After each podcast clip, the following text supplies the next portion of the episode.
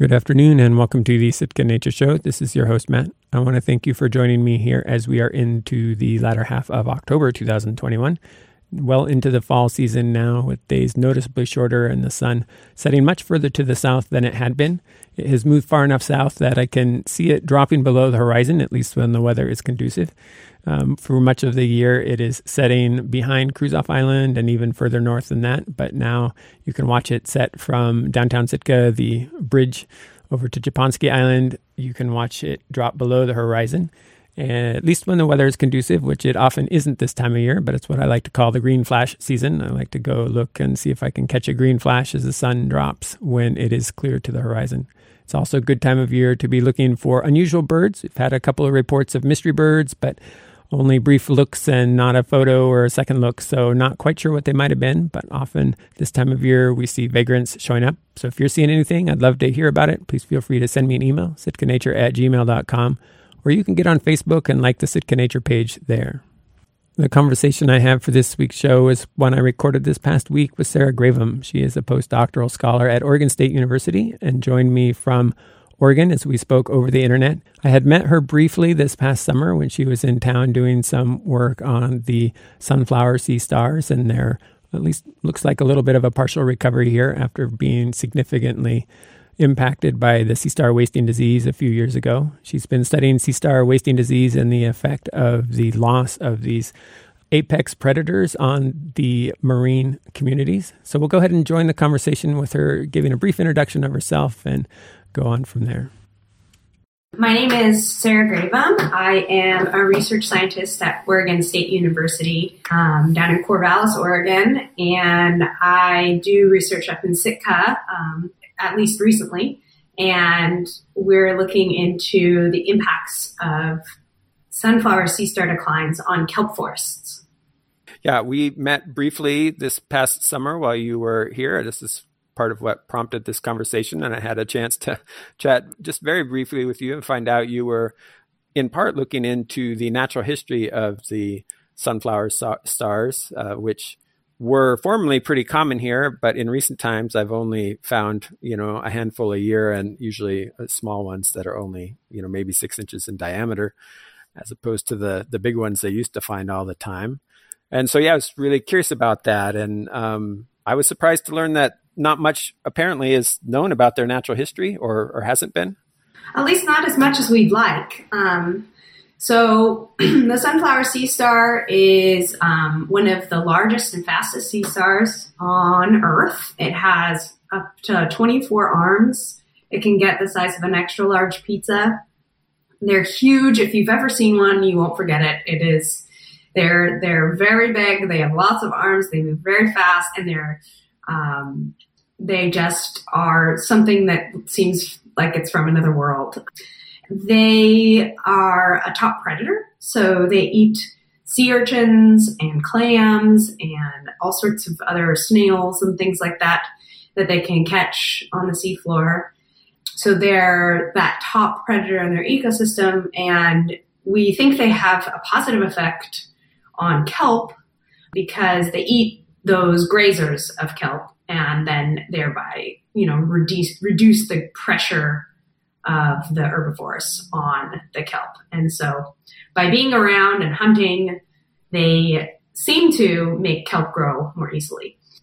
So it was I think it was 2014 when I remember somebody saying, "Oh, I mean, I'd been hearing about sea star wasting disease, but it had always been further south." And then then I, I heard like, "Oh, it seems that it's hit Sitka."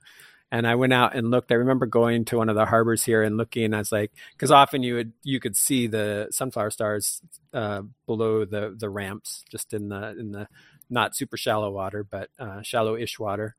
And I was kind of looking, and I didn't see any. And then I thought, oh, that's a funny looking rock there. But wait a minute, any rock in there should still be covered with algae and stuff. And then it's kind of purplish, and I was like, oh, I wonder if that's just the pile of goo essentially and i think that's what it was there was a couple of them that was these these sunflower stars that had really just kind of I don't know, dissolve isn't maybe quite the right word, but just like broken down rather rapidly, I guess.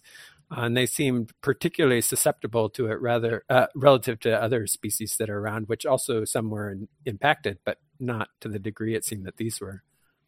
Yeah, I mean it's a pretty grisly scene when a sea star dies from sea star wasting, and um, dissolve is actually one of the words we used um, because it really just sort of they disintegrate. The wasting disease began in Central California and in the Puget Sound separately in 2013 and spread in both directions um, from both of those starting points and went really rapidly, rapidly through California and made its way north up into Alaska in like 2014, 15, 16. And the sunflower sea star of all the sea stars was hit the hardest, um, at least we think. And I just did a study where we found that their global population declined by over 90%. And we think that almost 6 billion animals died um, from Mexico to the Aleutians. And so it's the biggest um, decline, disease caused decline in a marine species that we know of. And those sunflower sea stars just got hammered um, compared to some of the many other species that were affected as well. Wow. So their normal range would be to like Baja California and Mexico or further south than that? Or is that kind of the southern Yep, Baja California in Mexico, and then uh, the Aleutians. And I guess they. So I mean, I found them intertidally. I'm not a diver of any sort, but I do remember uh, they would come up in crab pots and stuff when I was a kid. So I guess they can go into fairly deep water as well. Is there a sense of how you know what their their depth range is? Yeah, um, that was actually part of the study. They historically were really common from you know low intertidal um, so the lowest low tide area is down to about um, 50 meters. So, you know, 150 uh, feet or so. And they uh, are present down to like 400 meters, I think, but you pretty rare once you hit that like 100 meter mark. Yeah, quite a quite a range of depth there. Is there a sense of like so? I'm seeing these little ones and I guess I, I'm curious, like, I don't have any sense. I, I, it is my understanding that there are a few places that, that weren't as impacted in Southeast Alaska, for example. And so, like, starfish have a planktonic stage, maybe, uh, the, their whole natural history, but, um, and so they could drift around and settle out and, and colonize places that had been, where they had been extirpated essentially by this disease. Um, it, this is my guess. Uh, uh, and and but then like how fast are they growing? Like, do we have any of this sort of baseline understanding of of their life cycle and and growth and reproduction? One of the biggest problems we've had with trying to figure out how bad this uh, disease really is for the sunflower sea star is we don't really know a lot of those fundamental questions about how far their larvae go and how fast they grow. Um, so that was actually one of the main reasons I was in Sitka this summer was they were pretty rare in the sound from around 2014, 15 to last in 2020 or so. And so they weren't seeing hardly any. And then, um, in February 2020, I got a report from a scientist at Santa Cruz, UC Santa Cruz, who was up there and found a bunch of babies just off the Sitka Sound Science Center, and they were, you know, the size of a quarter. And so he said, "This is the chance, right? You you're seeing we're seeing this like pulse of little babies that landed from who knows where." This is a really good opportunity to understand how fast they actually do grow and how fast they, you know, become reproductive and how fast they become those extra large pizza sized animals that have huge effects on their ecosystems. And so it seems like those ones that were a quarter back in quarter sized back in February 2020 are about the size of your hand now or a little smaller. And so that's, that's pretty good growth in a year and a half or so. They went from a couple centimeters to like 10 centimeters to 15 maybe. So they're growing pretty quick, which is great. And we think it takes them at least another, you know, five years to reach that big, big size that you'll see a big honker in a crab pot. yeah. And we think they can live for like 50 years. Oh, wow. Yeah. So we definitely know they can live for 15 because they have um, an animal in an aquarium in the Netherlands that has lived that long. But we're thinking like up, upwards of 25, but probably more like 50. Yeah, I remember talking with somebody eh, about uh, starfish of uh, not not the sunflower stars in particular. I think it was the um, ochre stars, the pisasters, uh, and uh, like I one summer I worked as a tour guide kind of person, and somebody's like, "How old are these?" And I was like, "Well, you know, I don't know." I asked somebody about it. And he says, "Well, funny you should ask. It turns out that's a difficult question because it seems that they can they can grow and shrink over time depending on availability and and those sorts of things. And so there's not really any easy way to age them.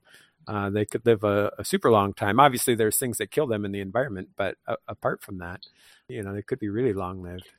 Right, and their their size really has pretty. It's pretty disentangled from its age, right? So you can have an animal two animals that are the same size and one is three times older than the other because one grew fast and one grew slow. So they're they're really very dependent on what food they get and like you said they can actually shrink. yeah. different different sort of life then I guess it's easy to to sort of take for granted the kind of pattern that I know from from being a mammal and and observing other mammals primarily but also fish I guess vertebrates maybe more generally mm-hmm. uh, and not everything needs to follow that that life plan. So, kind of fascinating to get a little bit of a window into into this, some of these things. Yeah. One of the interesting things last year, we got together and listed them as an endangered species through the International Union for the Conservation of Nature Red List. So IUCN Red List. It's like a international body that gives a barometer of of life, essentially, like how threatened things are. Um, so it's not tied to like law or anything, but it's more like a, a metric. And um, all their questions were how, how, old is it at this size? How fast until it reproduces? Um, how long does it live? And and these were like the first four questions they asked, and, and we were like, we don't know, we don't know, we don't know, and and it was just really I was taken aback by how how so many of how we assess an animal's status is very you know mammal or fish centric types of assumptions that we make about them. And um, a lot of animals without backbones live very differently than we do. And for example they make you know millions of eggs a year and can release millions of babies. But so many die. So these little ones would have settled out from that kind of broad. So they're broadcast spawning, I guess, is, if I'm remembering the term correctly. Uh, yep. And then have this planktonic form. They're spreading around. They're settling out. Uh, presumably, they were a little smaller than the quarter size when they settled out, but maybe not so easy to see. Oh yeah, they're probably microscopic when they settle. Yeah, interesting. So they do that. Uh, they're growing as, I mean, I don't know, to me, quarter size to hand size in a year sounds pretty fast, but um, I, I don't know why it sounds fast to me. It just sounds fast to me. We were surprised by how fast that was. Yep. Yeah. It's probably those hand sized ones that I've seen like one or two a year over the past few years, you know, happen to find one. And I guess if there were that many on the beach there, that suggests at least the potential to recover quickly if they don't continue to succumb to the the wasting. I guess would be the the trick. Yeah, yeah, yeah. We think um, you know the story is that they're they're recovering, starting to show signs of recovery because there's lots of little individuals, but they're pretty sparse or at least like patchy. Mm. Um, it seems like Sitka got a wave, and then Juneau area, I guess, must have gotten a wave a few years ago because they've got some big ones now. But you know, other places are still there's still none. As you go further and further south, the frequency of those waves of little guys is decreasing. So the most southerly group that I know about is um, around Whidbey Island in Seattle, and outside of that, southward of that, we're getting, you know, reports of, I saw one, I saw one last year, you know, that kind of thing. And so it's, it's really, really sparse as soon as you get out into the outer coast of Washington, Oregon, California. I, I suppose in trying to understand the prospects for recovery, one of the big important things would be are there refugia where they basically through whatever combinations of conditions and I don't know you know what things and I'm not sure I guess what the current status the current understanding is about what um, makes them most susceptible to this sea star wasting disease um, but if there are a refugia then you know providing source populations that makes a big difference uh, as opposed to to not. If if there aren't any of those anywhere near, then presumably it's a lot longer road to recovery if it ever recovers. Yeah, so I think the um, you know when we were trying to figure out their status, we gathered as much data as we could, but it is pretty hard to sample the entirety of like the British Columbian and Alaskan coastlines. But what we did find was there's a few places, especially in like the fjord lands of British Columbia, that seem to escape the disease. So they had, they still had big ones um, in, you know, 2017. So essentially everywhere got hit hard by the disease and their populations declined by, you know, 90 ish or more percent. But there are pockets and we think maybe up in fjords where maybe the water doesn't mix as much. And so the disease maybe didn't get there that they, you know, held on and there's still like a big or a decent sized to dense population of adults. And we think those ones might be the ones that are making all the babies that have landed in various places. Mm.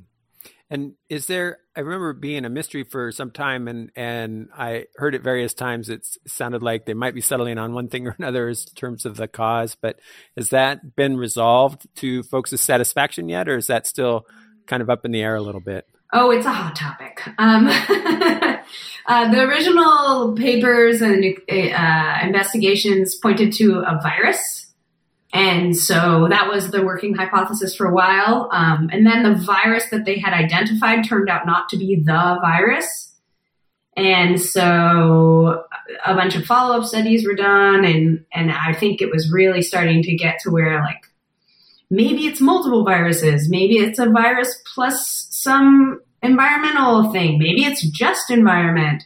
And so there were just hypotheses being thrown around all over the place. So right now there's really no definitive answer, but I can say that um, some folks that I collaborate with are working on the virus problem yet again and trying to redo a lot of those original studies with more detail.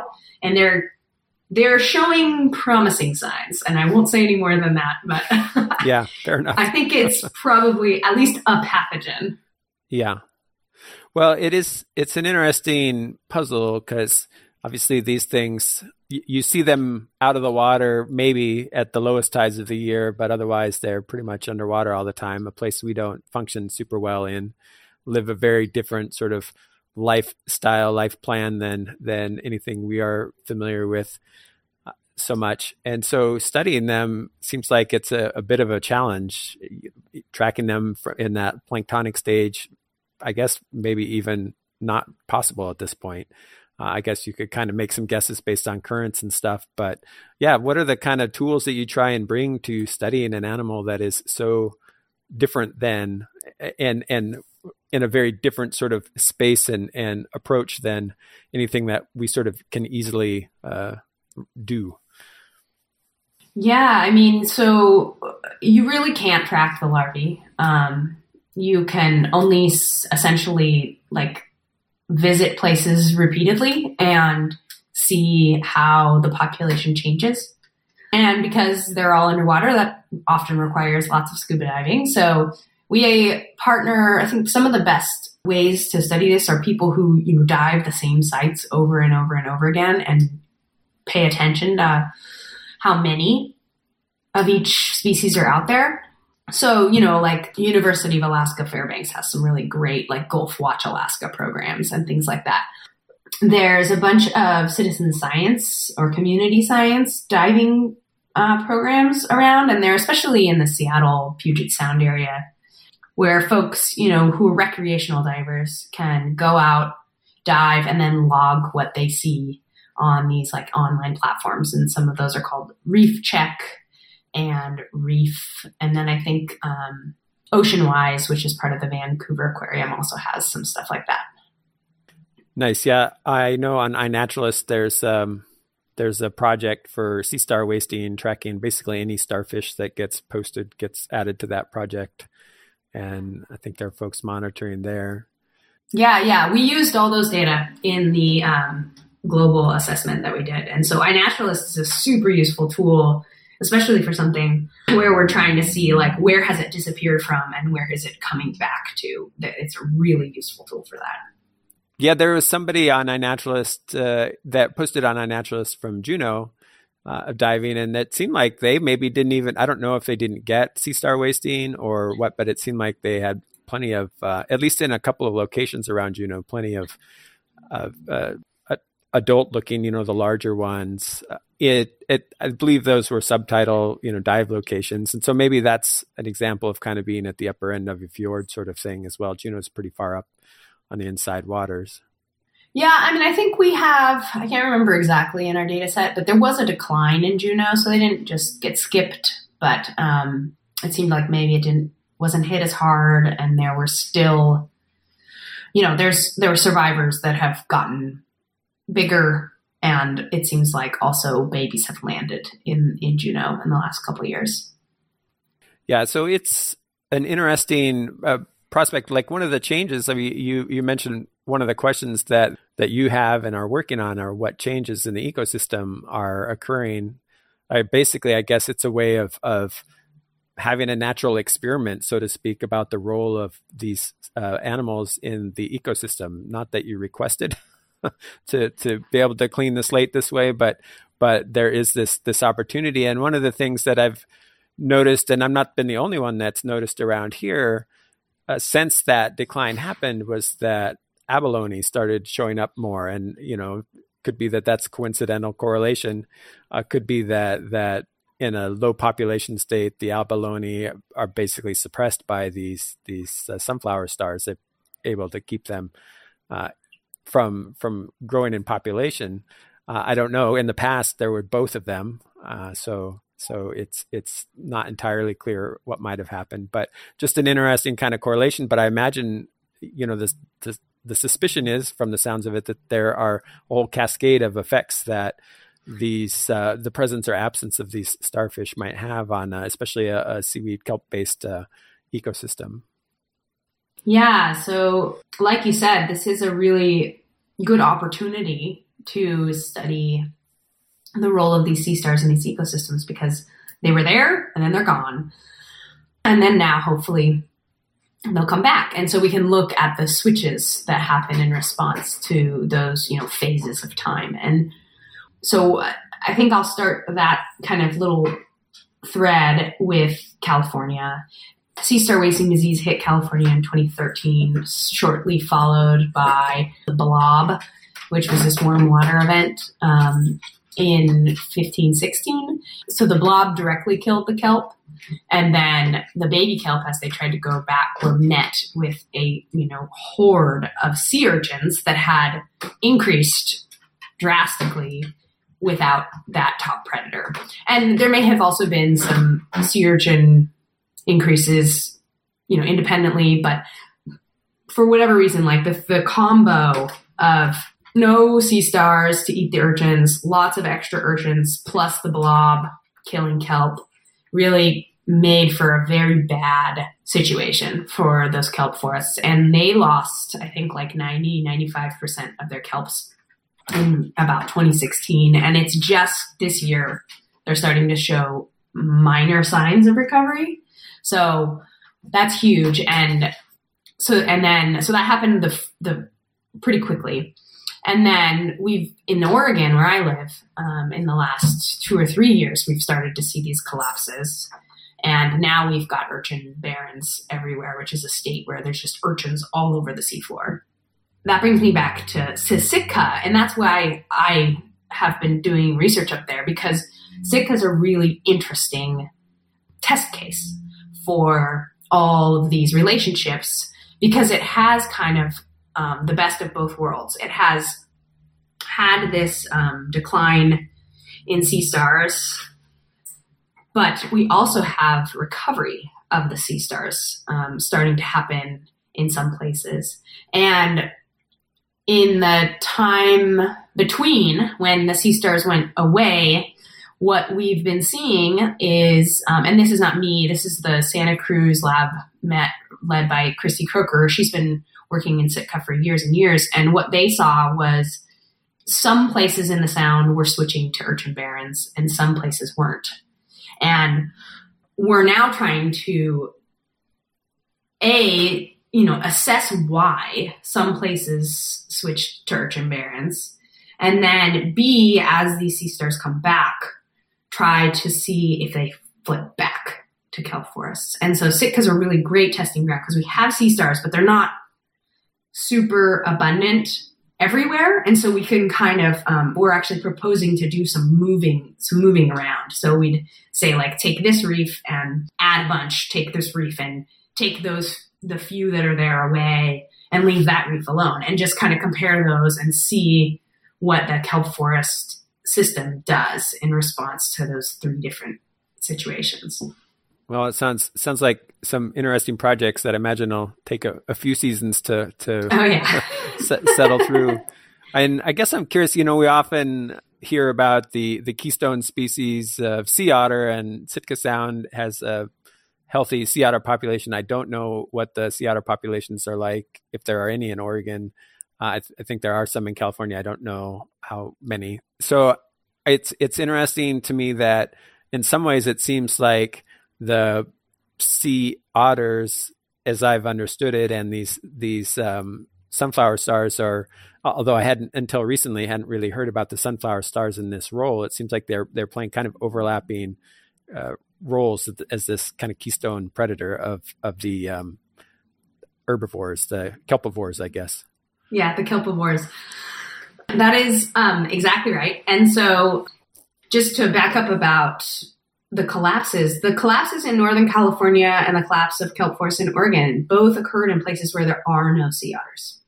So the sea otters that are in California are mostly down on the Big Sur coastline, and that's like south of San Francisco, and they haven't had the same sorts of collapses as the northern half of California where there aren't otters, and in Oregon where there aren't otters. And so that sort of indicates that maybe sea otters and sea stars together are either redundant, so they could both play that top role, or that um, at, at, the very least, when you have neither, then you have an issue. Um, and that is totally why we're coming to Sitka to to ask this question, um, ecological question as well, because Sitka has an interesting setup where there are otters, but the otters are concentrated in certain places and not others. And so it's from what I hear, and I haven't actually seen any yet. um, they're further away from town, and that may be due to, to the hunting, but who knows? Um, and so we've got a setup where we have some places with otters, some places without otters, and it seems like the places that don't have otters and now also don't have sea stars were the ones that switched to urchin barrens, and the places where the sea stars died but the otters are still there are still kelp forests.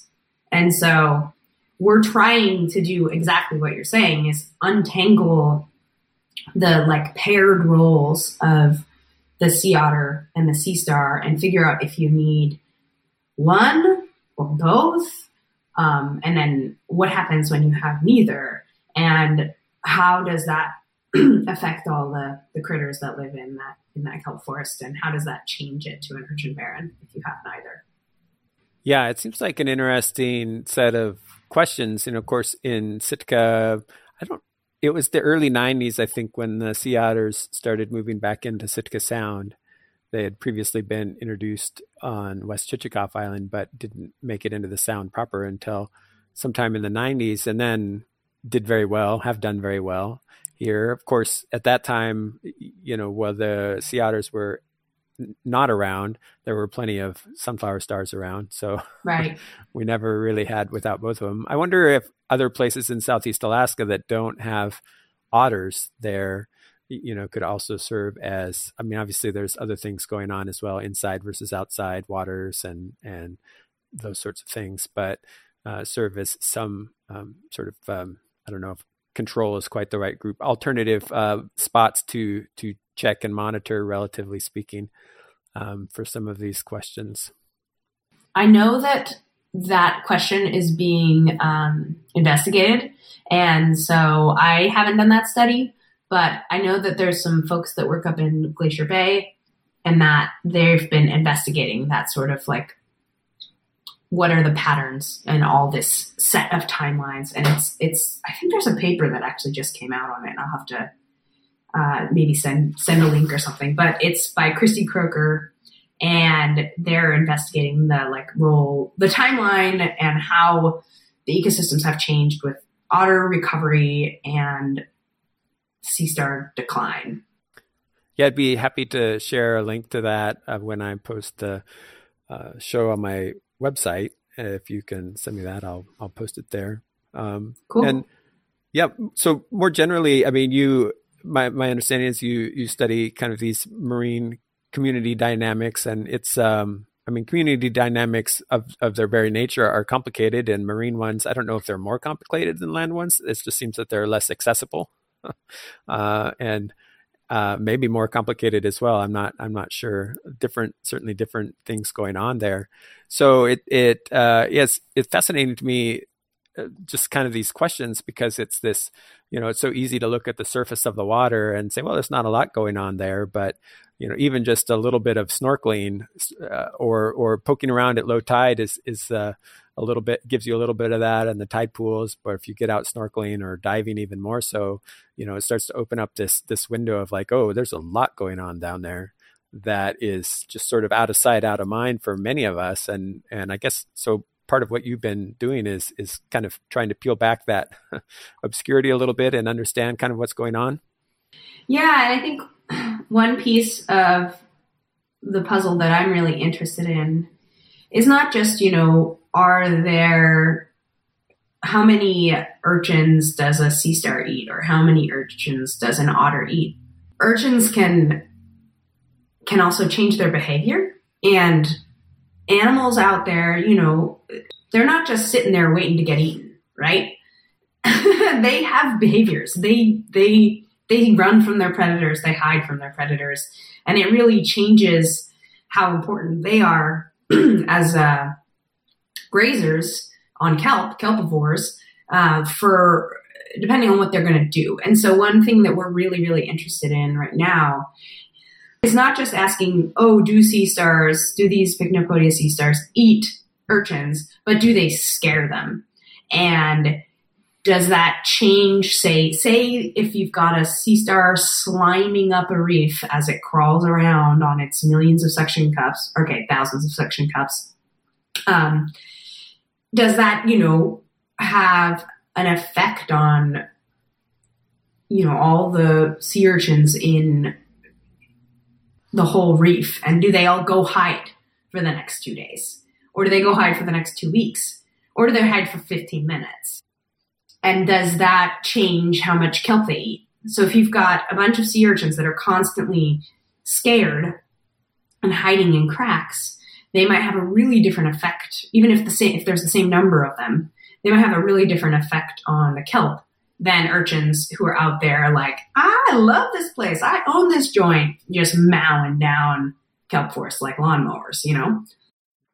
Yeah, I hadn't really thought about that, but as you're saying, is it, it makes sense. Yeah, the behavior could be it, it, differences in behavior could have as much effect as presence and absence in some respects. Um, and the, I remember at the aquarium at what is now the Science Center when it was uh, still Sheldon Jackson, uh, one of the faculty member who actually uh, really was instrumental in getting the aquarium going, who it's named after now, at Molly Ahlgren. One of her favorite demonstrations was to move a sea star, a, sunflower star, near different other stars. You know, and there's this whole cascade of movement, or or watching the. Um, it's hard to call a, a abalone is galloping, but but oh, was, they gallop. yeah, it was kind of like it's a little weird to think about galloping with without any legs, but somehow they they gave every impression of galloping. Uh, and so these these kind of uh, radical movements and and it was even I mean there was I guess it was chemosensing in the water, sensing of chemicals or something like maybe equivalent to our sense of smell perhaps, uh, except for for these water water creatures because it didn't seem to require touch always, although touch elicited a strong response at times as well. Um, but yeah, this whole behavioral thing where you know when I found a, a, a big red sea urchin, like I don't maybe they can move their their spines enough to get but it seemed like even the test was big enough the shell was big enough that it couldn't get out of these rocks that it, it just grew in there and presumably had enough food that it could survive in there. But um, but it wasn't out and grazing. So that very much limits its ability to and i guess part of the issue with kelp is that they can cut off the base and then the whole kelp is gone. It's not like they're climbing up and eating the growing uh, just the, the edges of it but um, so all of these kind of behavioral things that could make a big difference you know the sea urchins are still there but maybe yeah not impacting the forest structure in the same way. Yeah yeah you can have if you have um, sea urchins you know hiding in cracks and catching the algae and kelp that you know drift past them with their spine they're really not going to have much of an effect on that ecosystem but if you have the same number of sea urchins roaming and eating the holdfasts, which is what like the base of the kelp is called, um, they can have a huge effect. And it's pretty clear that whether they chemosense that the sea stars are gone and get brave, or they, um, you know, haven't had anyone attack them for a while, and so then they become brave, or they just start getting hungry because there's not as much kelp around and they venture. Um, either any one of those things can change um, their behavior from like a sedentary lifestyle of just catching whatever comes by to like an active foraging lifestyle. And that has a huge effect, especially on um, baby kelp, because kelp um, are actually an annual plant, which is, is kind of one of the main it's a it's a main piece of information to know if you're thinking about how they work, right? So if you've got this plant that grows a ton and gets really big, but then dies back every year and grows again from um, a spore, then that's a very different. It's very much. It's more vulnerable to um, having lots of herbivores around than say um, a tree, right? it's it's not a tree. It's a it's a plant that like it's like a tomato that that grows back every year but becomes the size of a tree every year.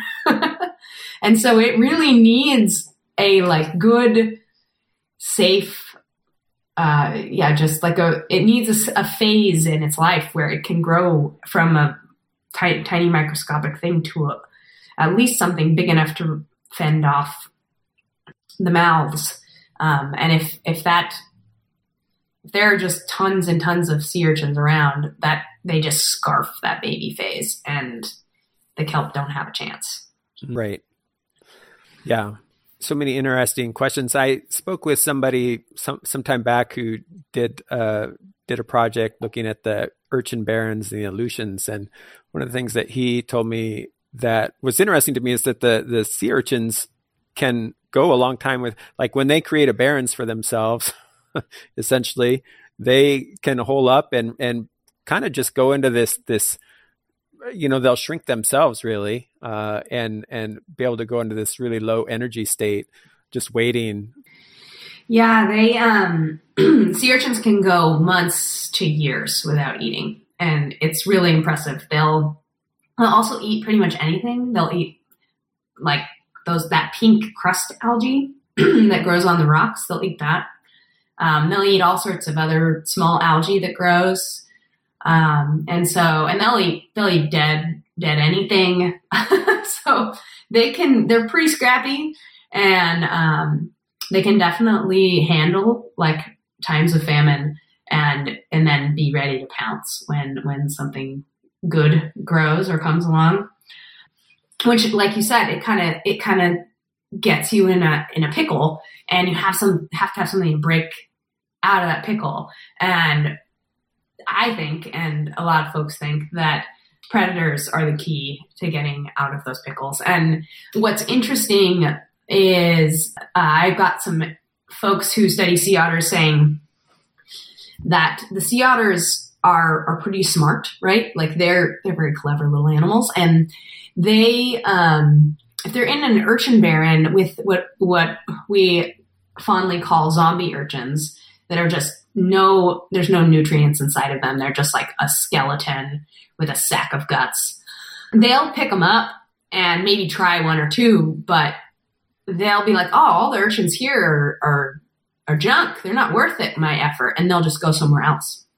And so that as much as they those otters can be really important keystone predators they're kind of too smart for sometimes what we want them to do and um, they'll just kind of take off and go somewhere else where the urchins are are a little bit more full of of food and nutrients. And so you can have a barren and an otter may be there, but um, it might not be worth the otter's time to go get those urchins. And um, we've done some of my collaborators have done some studies recently where they asked whether the sea stars will eat empty urchins, and they will and like I said before, they also scare urchins, whether they're full of gonads or not. And so we think that maybe sea stars might be an important piece of breaking that, that urchin barren cycle.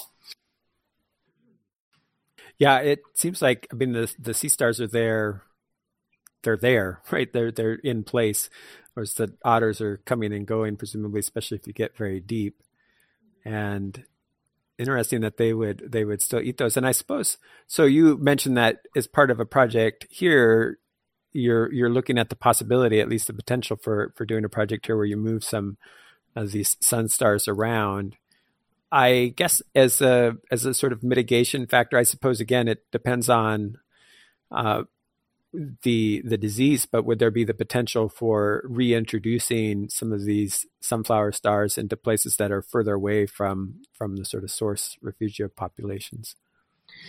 Well, that's what we're looking into for Oregon. I don't think that's going to be on the table for Sitka just because there are sea stars already out there. At least they're not super dense, but they're around.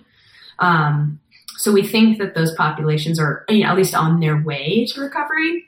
But down in Oregon, we've got, you know, a handful of stars seen in the last six years. And so um, we're hoping that um, the powers that be will start to let us actually put them back out, um, the reintroduce reintroduce them. And um, there's there are folks at Friday Harbor Labs, which is part of the University of Washington.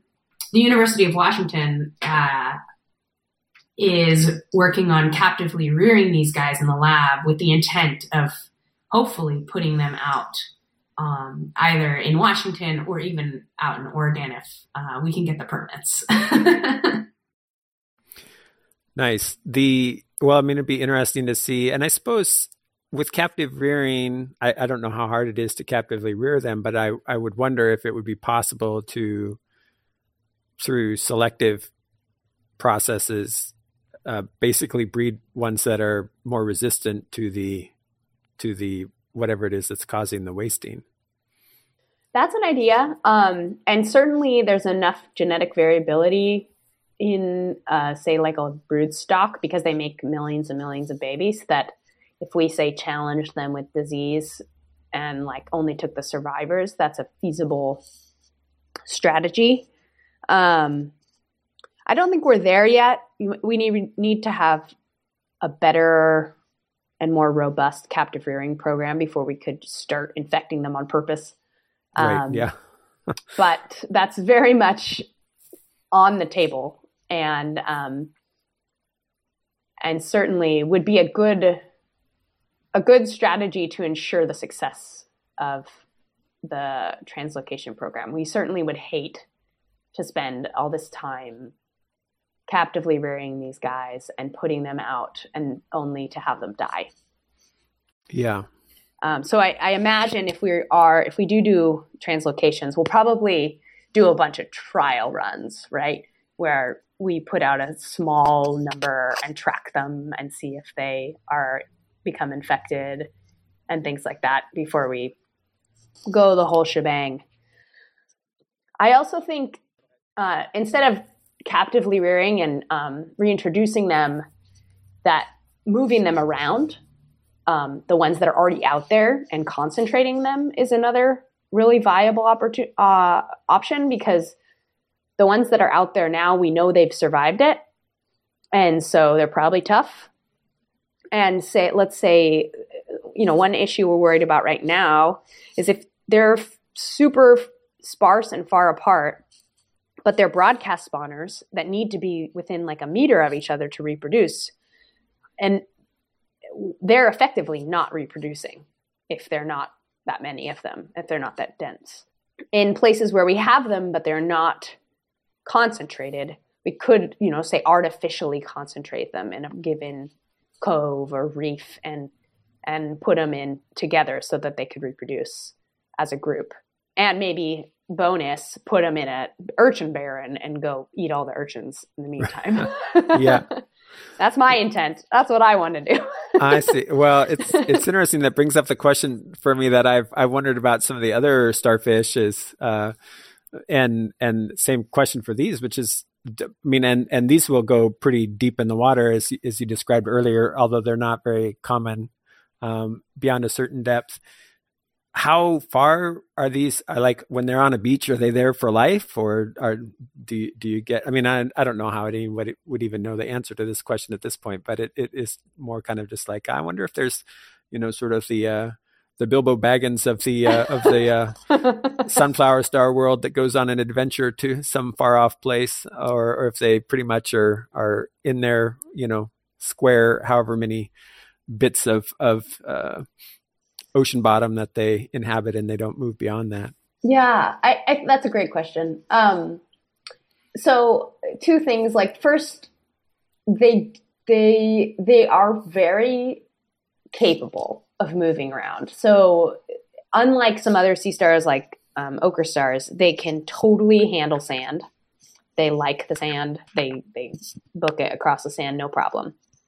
So um, I don't think you can assume that if you put them in one, you know, rocky reef that they'll stay on that rocky reef.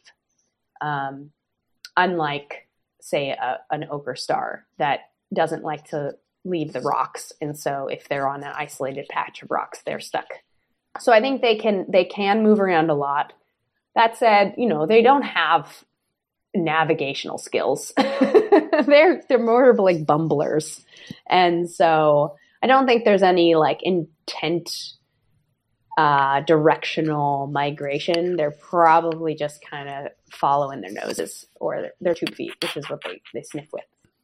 So I, I think they could probably travel, you know, kilometers in their lifetime. Um, and if they live 50 years, maybe more than kilometers. But I don't think that they're like making any sort of concerted movements from one place to another. I mean that makes sense. I'm, it, it is kind of uh, fun to to to wonder, and uh, yeah, it sounds like they can if if they had a reason to. I suppose if you know food changed or or something happened and, and needed to move, that that they could they could do so and and end up going going pretty far. Yeah, I do think though, if we're talking about re, uh, you know expanding the population's range depending on animals moving from one place to another as adults is not a good plan. Um, we we need them to be reproducing and for the larvae to be moving.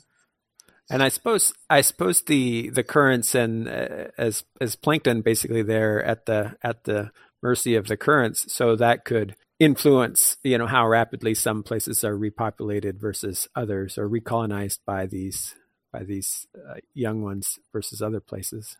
Yeah, I mean, currents are are certainly moving them, and they are fairly passive. They probably ride the currents quite a bit. They do have some capabilities, um, and this is just becoming more appreciated in a marine larvae in general, in that they can kind of ride the currents purposefully to either get further or closer to shore. So we think that they can like follow um, the wind patterns and the like daily changes in wind pattern that changes like surface and bottom currents to you know say ride out in the early parts of their life stage they go out and eat plankton and then when they're ready to ride the currents back in.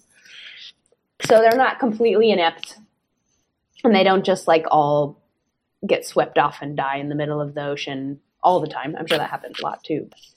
So we think we think they are somewhat capable of getting themselves back to shore at least, but definitely, you know, where they land on the shore is perhaps a, a big gamble.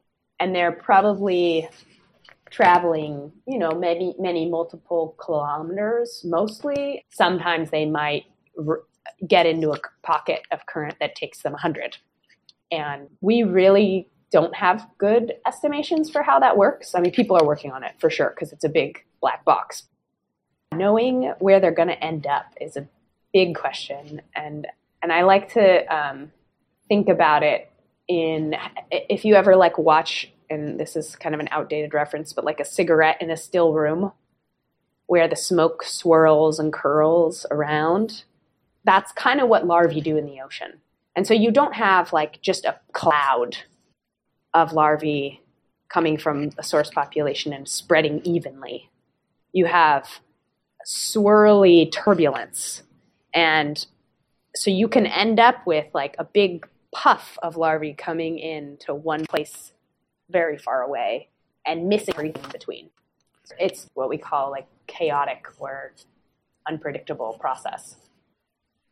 Yeah, it's fascinating to kind of visualize that a little bit. You know, I've seen some of the satellite imagery of swirls and things and eddies and and the, the, that you can see the different colors of the ocean with different kinds of plankton blooms. And so I imagine that these are traveling in similar sorts of current and eddies and uh, the, these sorts of things. And uh, it does it does make me wonder, you know, a certain amount of randomness, but maybe a certain amount of adaptive intentionality, maybe we'll we'll call it, where they are able to to sort of, as you say, move in and out, um, to increase the chances of finding a place perhaps that is suitable for them to fall out um, at, when that time is right. The has there been any work done on kind of population structure genetically to see how much mixing of the population there is, and and I guess that would potentially give some sense of how how widely they are spreading um, or or intermixing population wise, genetically speaking. More has been done on the ochre star. There are some folks right now working on the population genetic structure of sunflower sea stars, but they don't have their results yet. Um, and but the ochre star populations seem to be pretty mixed, both before and after the disease, but there has been genetic shifts in the ochre star populations as a whole, at least in some places. And so um, it seems like there's been a genetic shift after wasting because of that bottleneck. Um, so presumably they're tougher now than they were, and it's selected for tougher individuals. But there's not tons of structure in the populations. And I think that's probably still true after disease. Interesting. Well, yeah, and you mentioned earlier. I guess uh, that's one last question here before we, we wrapped up. We were, you were talking about kelp forests, and it it just brought up to mind. You know, we talk about forests on the land and in Southeast Alaska and and elsewhere. You know, in our temperate rainforest, we talk about old growth forest and and it made me wonder just thinking about the analogy of you know, kelp is a much less long-lived species, as you were saying. Many of them are, are annuals, basically. Um, but structure-wise, maybe there's a difference between old growth and young growth. I remember seeing when they put in the new breakwater, it was a couple of years. Like there was a cycle of of kind of colonization of different color algae, and then it was you know two or three years before it looked like the rest of the breakwater. You know, just from a distance, superficial color wise. So I'm I'm curious if you have any sense about sort of um, community structure and age of the community kinds of things? Are there is there equivalent of, of kind of old growth structure in kelp forests, or is it is it something that that just operates in a very different way and isn't really analogous at all? Hmm. That's a great question. I don't think I've ever got that question. Um, well, so I said, like I said, kelp was an annual. So the kelp itself, which is the you know the big long tree-like algae, they don't operate the same way. But all the stuff that lives under the kelp, so all the red algae, uh, seagrass, and and these types of things are not annuals. Diving in Sitka this summer, I can tell you that the places with urchin barrens were not only devoid of kelp, but they were they had nothing else There was almost no algae on the ground. I think that there's very likely a uh, analogous old growth algae forest uh, when you've got an established long-term, you know, undisturbed area. And, and not just algae, there's all sorts of sponges and tunicates and all sorts of other colonizing, long-lived animals that live on the bottom that um, are part of the community and make it up. And when you have an urchin barren, those go too. And so I think that there's that's a spot on sort of question. That um, um, we definitely quantify a lot of that, but we don't kind of categorize them as old growth, young growth, like uh, foresters do. Yeah, I just I imagine there could be, you know, again potentially a sort of um, dynamic equilibrium where where you know there's in old growth, it's the disturbance of a tree getting old and or or infected by fungus and dropping and creating an opening. So you have this this patchy sort of thing. That's part of what gives old growth forest its its quality structure. And so yeah, as, as you say, the the kelp itself isn't really that old, but the structure of the community, you know, it may take some. I could imagine that it could take some time to develop a certain type of structure, and that you know maybe maybe in your your later years you'll have spent enough time you know diving on these forests. You go first visit oh this one's a young one or a, an old one. This one's been here a long time. Yeah i'm sure there's more on that because i haven't i haven't really thought about that question in deep ways but I, am sure someone else could answer better than me. But I, I, like that i like that concept. Maybe we'll, we'll try and see if it operates the same as a forest Nice. Well, I appreciate your time. Anything you want to say here as we wrap up? Yeah, I mean, so if you see sea stars, put them in iNaturalist. Um, if you want to dive uh, on those reefs, there are um, groups like Reef and Reef Check that can help train people on how to like quantify the animals and fish that they see and report it on different um, different on like an online platform. Um, and then the last thing is, you know, sea stars. These, as as we lovingly call them, rag mops, love crab traps. And so, if you get one in your crab trap, go ahead and put it on iNaturalist because that's fun. Um, and you know, just disentangle it gently and toss it back. Um, they can handle losing an arm or two, um, but you know, try not to mangle it too badly, even though it's a big slimy and we'd love it to be going back to the, the kelp forest so it can eat sea urchins and grow, the kelp can grow, and then the baby rockfish can land in the kelp and grow up and live in the kelp, and then you can fish them later. Nice. Well, thank you. You've been listening to a conversation I recorded this past week with Sarah Gravem. She's a postdoctoral scholar at Oregon State University studying the impacts of sea star wasting disease and the decline in the apex predators that starfish are along the Pacific coast. I want to thank her for joining me from her home in Oregon to speak with me. And thank you for joining me here this week on the Sitka Nature Show. As always, I'd love to hear what you're seeing out there. Please feel free to send me an email, sitkanature at gmail.com, or get on Facebook and like the Sitka Nature page there. Until next time, this has been Matt on the Sitka Nature Show, KCAW, Sitka.